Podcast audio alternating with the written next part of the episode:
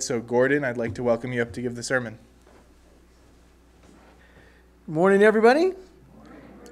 For those of you who don't know me, I'm Gordon Carroll, um, one of the elders in the church. Um, welcome to Agape Kingdom Fellowship. And I'm a little bit parched today, so I'm going to be drinking some water, but hope that doesn't distract anybody. I've got a little bit of a hoarse throat. So today's sermon is an updated sermon I did years ago titled Armor of God. Now I'm giving the updated version because on February the 6th, I'm going to do the second part, which is the Warrior of God, which we'd wanted to do back when I did the other one, but we never quite got around to it. So I'll go into, in that part, into the Christian's weapons versus just our armor. What our armor is, we're going to go over today, and then next time we'll go into our weapons and how we deploy both our armor and our weapons effectively in the world. So let's start at the beginning. Why do we, as Christians, need armor? And what exactly is our armor? In Romans 13, Paul says that love does no harm to a neighbor, therefore, love is the fulfillment of the law. I do a lot of talking about the law of love, um, and this kind of gets into a portion of that. Paul also says, And do this knowing the time that now it is, high time to awake out of sleep. For now our salvation is nearer than when we first believed. I love the way Paul says that because every day it's nearer than when we first believed, right? So for us, a couple thousand years later, it is definitely nearer now than it was when we first believed or when he first believed. The night is far spent, the day is at hand. Therefore, let us cast off the works of darkness and let us put on the armor of light. Let us walk properly as in the day, not in revelry and drunkenness, not in lewdness and lust, not in strife and envy, but put on the Lord Jesus Christ and make no provision for the flesh to fulfill its lust. So, what is armor? Armor is protection, a safeguard, something that shields us. In the most naked case, we can first look at our skin. This relatively thin coating that covers our muscles and ligaments, tendons, veins, and other vital organs. It's light armor that does an incredible job of protection. Not only does it do an awesome job of keeping our vitals on the inside, which is good, but it also keeps most of the bad stuff out bacteria, viruses, pathogens. In fact, just about everything that does get into us, in reference to these nasties, slips past the skin by way of either the nose, the mouth, or the eyes. It doesn't get through our skin. Very little makes it past there.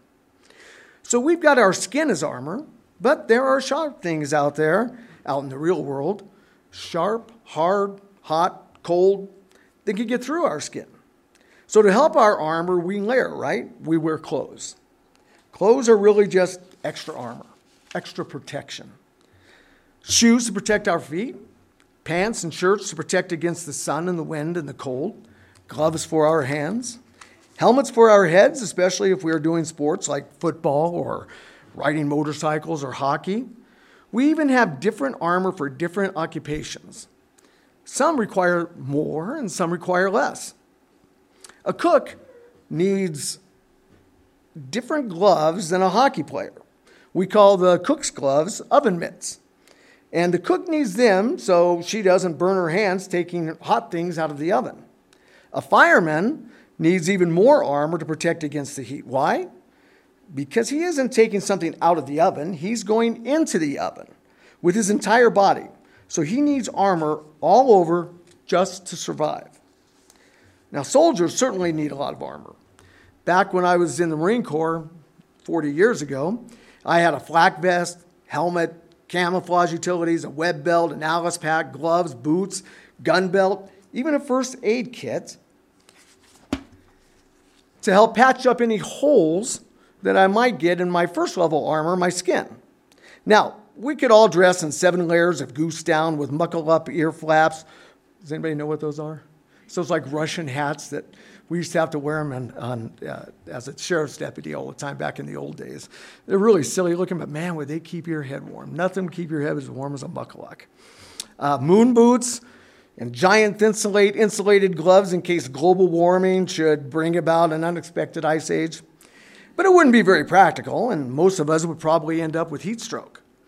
But in certain jobs, more armor is required, or at least recommended as a safeguard. As a cop, now retired, I wore armor, both physical and mental. The very first bit of armor a cop brings to the job is bearing, or professional appearance. We in the law enforcement community refer to it as command presence. Rookies often have a hard time with this due to lack of experience, and it makes it difficult for them to control a scene. Let's say you have to walk up to two drunks about to get into a fight in a bar. If you are too timid and not sure of yourself and your capabilities, and you kind of slouch up, maybe stutter and hedge and telling them exactly what you want them to do and when, then you just might get a quick lesson in bar fighting 101. I've seen it happen lots of times. But if instead you walk in with a take charge attitude, looking professional, stating clearly what they are going to do, you have a much better chance of being the professor of the class rather than a student. Now, along with bearing comes demeanor. If you're a real jerk, we've all seen people in authority, they're real jerks, right? Just barking out orders and acting all arrogant without listening or caring about who's right or what caused what, then you're going to end up getting hurt. And worse, you're probably going to get your partners hurt too. In the police community, we call it badge heavy. Uh, it's where you think that just because you're wearing a badge, you can go in and you can just make everybody do anything you want and they'll just do it automatically. And that works until somebody tells you to do something anatomically impossible. And then, if you continue to push it, if you're lucky, you get your butt kicked a little bit. And then after that, you learn to not act like that anymore. Some people never learn it and they put everybody in danger, but most people do learn it after a couple of rough sessions, so that's good. Now, along with bear, oh, I already did uh, demeanor.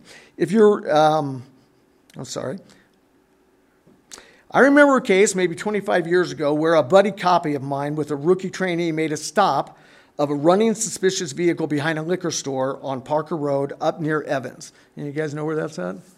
It's up in our District 5 where, where I used to work. But this liquor store used to get robbed all the time. So inside the car were four young guys, and they have the car running behind it. This is like at 11 o'clock at night, dark. That's usually a case where somebody's getting ready to rob the store, but not always. Sometimes they're just like buying alcohol for underage kids. So inside were these four guys. It turns out the two of them were old enough to buy booze. So my buddy just had to ascertain if the older guys were buying it for the younger guys or what they were doing.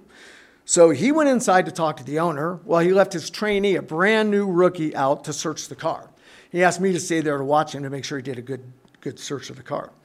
So this guy goes through the car and he does terrible. Uh, he's new, so that's understandable, but I mean, he just does terrible. He's shaking. He's not checking where he should be checking. And the four guys standing out that I'm covering, they're all looking at him all like nervous. I can tell just by their demeanor that there's something in that car. I, of course, um, being with K9, I'm thinking drugs. So I'm always thinking drugs, which is a danger. You shouldn't always think anything. You should think everything all the time. But I'm watching them. I see that there's something in that car. He gets done. He goes, Nope, nothing in there. I said, Okay, now you watch them and I'll search the car. So I go in and I start searching the car. Well, underneath the front passenger seat, I can see a PVC pipe with my flashlight. And this is, you know, 11 o'clock at night.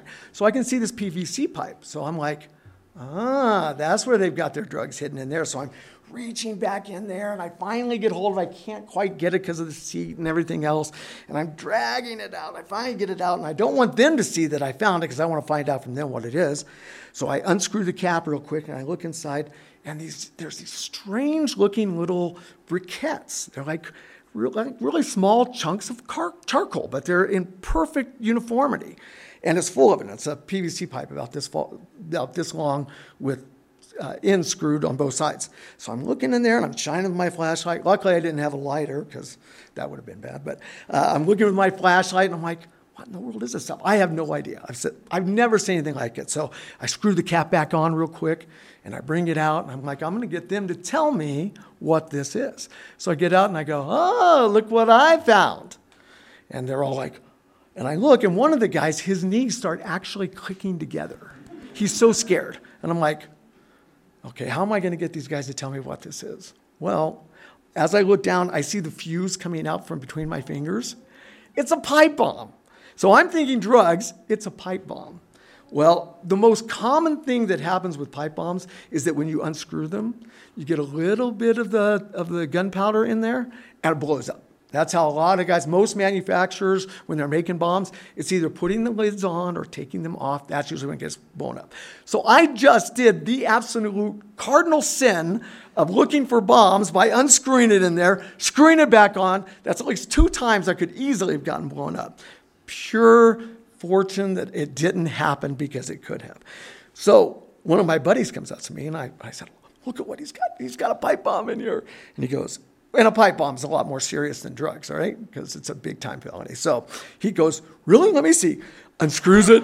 I'm like, No, no, no, you're not supposed to unscrew it. Remember? And he goes, Oh, yeah. Screws it back on. I'm like, so luckily we all lived. When the bomb tech got up there, was, his name was Joe Dempsey, and he was a great guy from New York, and he was awesome. He comes up and he goes, "Hey Gordon, how you doing?" He goes to shake my hand. I go to shake his hand. He grabs my wrist, holds it up, and goes, you're lucky. so that was my experience with bombs, and I was very thankful that uh, I made it through that okay, and so did my buddy.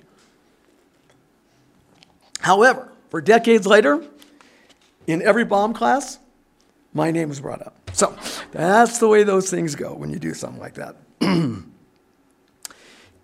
um, so let me get past that. So now, knowledge. Knowledge is also part of our armor.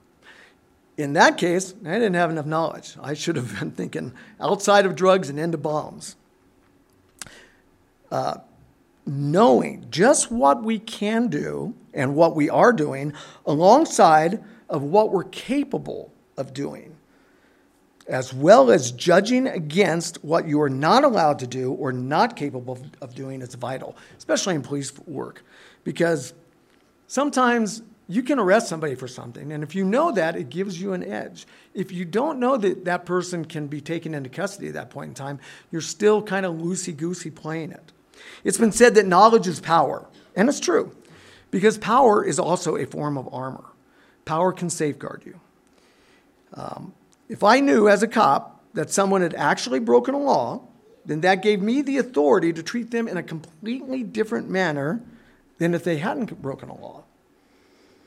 And just that knowledge, that knowing that I could take them to jail if necessary, gave me the edge that I wouldn't otherwise have. And it oftentimes allowed me to, do, to end a situation peacefully, whereas otherwise it might have needed force. Now, we, as Christians, we have a job to do. We are ambassadors in Christ. We are tasked with spreading the good news and to help strengthen our fellow brothers and sisters in Christ. And just as a police officer needs to be able to adopt a command presence, so too must we. Jesus didn't go around with his shoulders slumped and his head hanging low. No. The Bible says Jesus spoke with authority. In Matthew 7 29, Jesus, it says, For Jesus taught them as one having authority and not as the scribes. Jesus knew what he was talking about. He knew he was right, obviously. And he went about telling everyone exactly what the truth was. Authority is another word for bearing and demeanor. Jesus had command presence, I guarantee it. Jesus spoke with authority because he knew that what he was saying was true and that it was good. We, as ambassadors for Christ, should emulate him. Let us carry ourselves and speak with authority because we know the truth. The lost, they don't know the truth. They're dead in their sin, and we have to remember that. It's you and it's me that know how to bring them to the knowledge of life. And it's our job to offer them that knowledge. But don't do it sheepishly like a rookie cop. Do it like a veteran with authority. But first, be sure your armor is fixed up, polished. As many dents and dings as you can hammer out, hammer it out. Because the enemy will try, the enemy will try very hard to get past your armor, to damage you, the you on the inside of your armor. And that's dangerous for us. So, how do we make sure that our armor is up to the challenge? We study, we question, we read God's word, we spend time with Him, we communicate, we learn more and more about Him as we grow in our relationship with Him. So we spend time with Him, we communicate with Him, we talk to Him, and we learn more about Him. And the more time we spend with God in His Word, in prayer, talking with Him, gaining knowledge of Him, really cementing the law of love in our minds and in our hearts and in our understanding, the stronger our armor grows.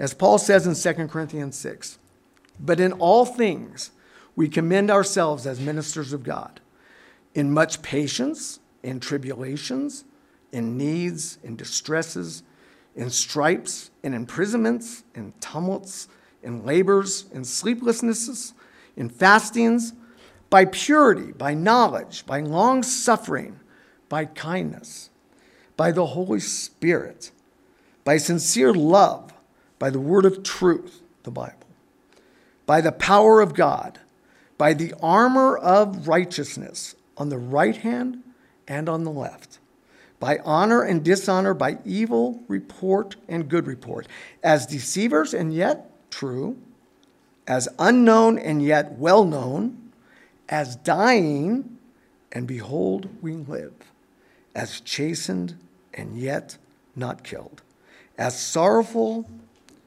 yet always rejoicing, rejoicing, as poor, yet making many rich, as having nothing and yet possessing all things. These are our marching orders as ambassadors and soldiers of God here on the earth. By authority and command bearing, uh, I'm sorry, but authority and command bearing aren't all we need. The next item in a cop's armor is a bullet resistant vest.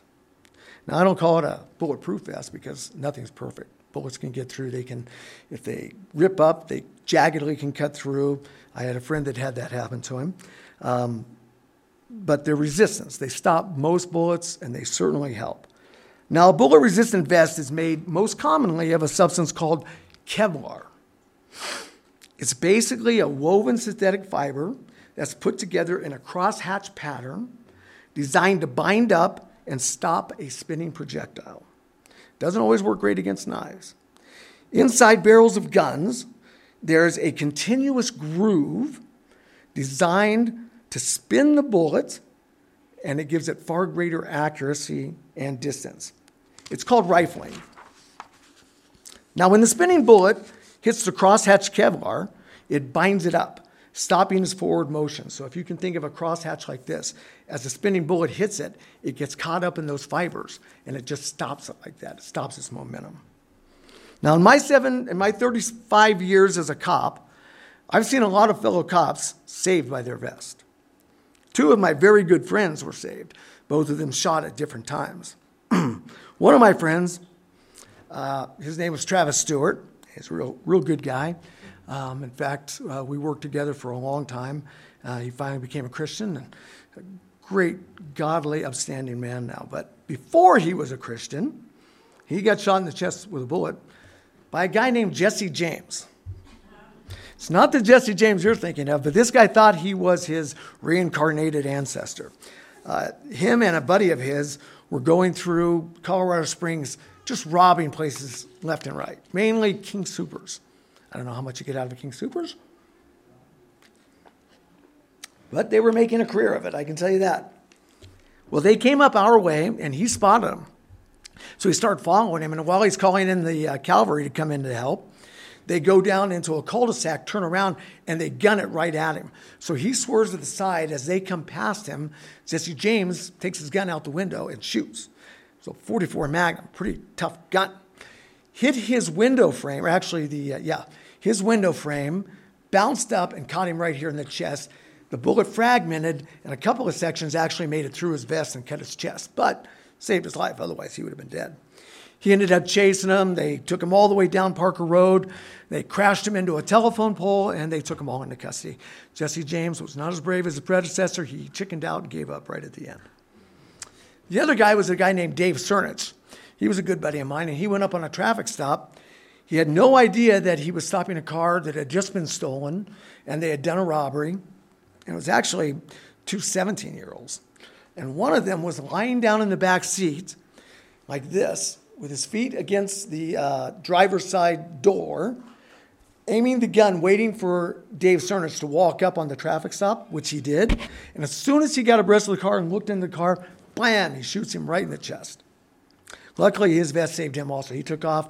Dave returned fire, hit the car a few times. We finally found them at uh, Cherry Creek State Park, and they were taken into custody too. But both of them were saved because they were wearing their armor. Now, in both cases, if my buddies hadn't been wearing their vests, they would have been either severely wounded or killed. Armor. Always wear your armor. Christians. Always wear your armor. If the Bible's if your Bible's in the closet or a drawer, get it out. Dust it off. Don it. Wear it. After the vest, the police officer has his belt. Now, not his hold up his pants belt. You know, as I've gotten older, my belt doesn't hold up my pants as well anymore. I need a bottom. But his duty belt, his gun belt, it's a great and heavy responsibility, a police officer's duty belt. It's like Batman's bat utility belt. We carry just about everything that we need on it, and a lot of things we probably don't. But and that's what makes it heavy. All the things we carry in it. We carry our guns, of course, along with extra magazines full of heavy bullets. You wouldn't believe how bullets, how heavy bullets get, but they get heavy pretty fast. We carry a flashlight, handcuffs, pepper spray, tourniquet, keys, baton. Some guys carry their gloves. Some guys carry fingernail clippers. You ever get on a scene where a guy's got a bad hangnail infection? We can take care of that. So you just carry just about everything on it. If we think we might need it, and we have the girth to carry it, that's why a lot of cops eat donuts so they can carry more things on their belt. We do it. It's just the best policy. And we as Christians need our armor every bit as much as any police officer or soldier because it's dangerous out there. Non believers can be as dangerous to our souls and psyches as any criminal is to our lives. And if we go out without our armor, we are placing ourselves and others in danger. We will be in danger because our faith could be damaged. And they, the other themselves and other people, will be in danger because we won't be able to give a proper defense of the faith, which we are charged to do. Now, when I first heard the word of God as a boy of 12, I was energized. I was charged up and ready to do battle with an incredible zeal, but I didn't have any armor. I had no protect, protection against what I would be coming up against. And believe me, I came up against it. The church I started going to didn't have that great of an armorer. And as such, he sent me out to combat with inferior shielding. I didn't know this, of course, I had no experience. They tossed me a helmet that had no chin strap, a dent in the side, no face shield. But to a 12 year old, it seemed great. It was a Baptist church. And I don't want to say anything against Baptists. I love the Baptists. They're pretty close to us. And they're really good at some things, but they're pretty weak on others. No chin strap? Wishy washy on young versus old earth. That's the kind of stuff they would teach. No face shield? Doesn't know exactly when the body of Christ started or that Paul was its first member, because the Baptists don't have a clue about that. A dent in the side of the helmet requires baptism, a work of the law to join the church.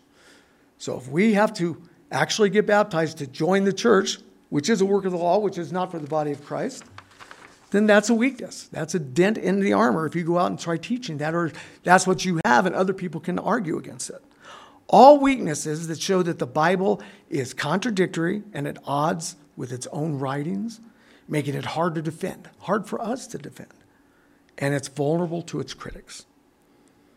Weak and damaged armor, not good in a war, And make no mistake, we are in a war. My armor sent me out to battle with damage and inferior. Uh, uh, my armor sent me out to battle with damage and inferior armor. The result being that by high school, where the public school system kept its big guns, like evolution and teenage hormones, I had virtually no armor strong enough to mount a viable defense. And so I fell. I actually became an atheist for decades. And then I got new armor from the world. And it was shiny and bright and tough, or so I thought. Armor like evolution. It wasn't until decades later when I ran up against the nuclear warheads that the Bible really has in its pages. Weapons that shredded the false armor of the world's lies like so much aluminum foil, and granted holy armor that is impenetrable, invulnerable. A free God rightly dividing the word of truth, the reality of the global flood, the true age of the earth, symbolism, metaphor, idiom, understanding when and how to take the word in context, which by its very nature explains if a passage is literal, metaphorical, idiom, or a combination working on multiple levels.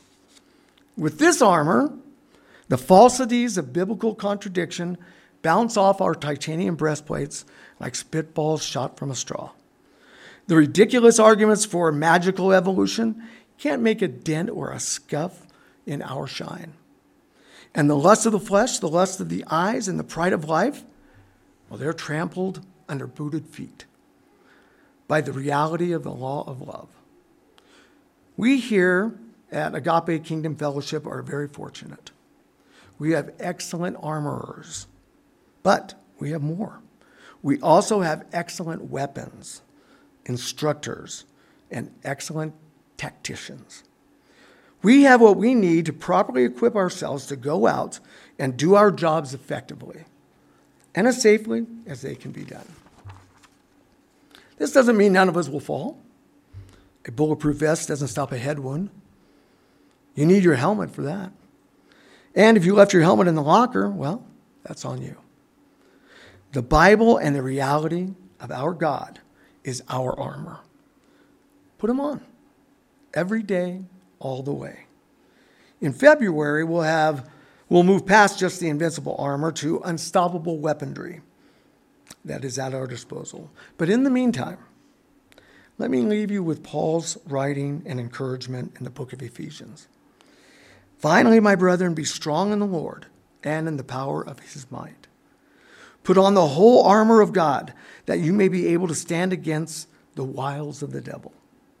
For we do not wrestle against flesh and blood, but against principalities, against powers, against the rulers of the darkness of this age, against spiritual hosts of wickedness in the heavenly places. Therefore, take up the whole armor of God, that you may be, may be able to withstand in the evil day and having done all to stand. Stand therefore, having girded your waist with truth, having put on the breastplate of righteousness, and having shod your feet with the preparation of the gospel of peace.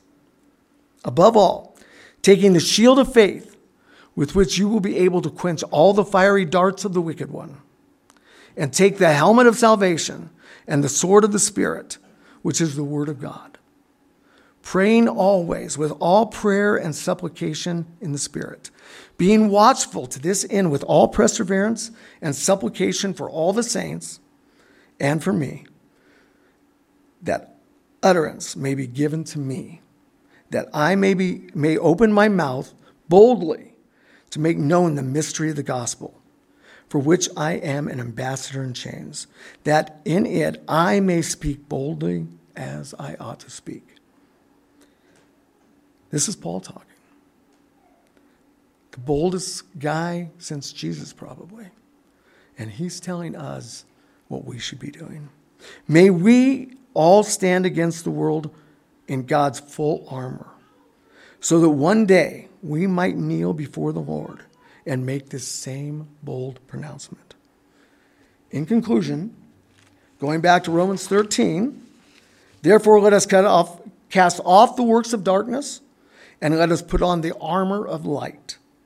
Let us walk properly as in the day, not in revelry and drunkenness, not in lewdness and lust, not in strife and envy, but put on the Lord Jesus Christ and make no provision for the flesh to fulfill its lust. The Lord Jesus Christ is our armor. So, what is armor? Our armor, our protection, our safeguard? It is the Lord Himself. And against Him, nothing can hope to, to stand against us. Let us pray. Lord, thank you so much for letting us all meet here in your church. Father, we ask that you, you gird us, you armor us, you help us to seek you out, to become stronger every day. Guide us, show us the path, help us to reach out to those who are lost so that we can bring them to you, and help us to strengthen each other. Father, we love you. We thank you for your Son, and we thank you for your Holy Spirit. We pray all this in the name of your Son, Jesus Christ. Amen.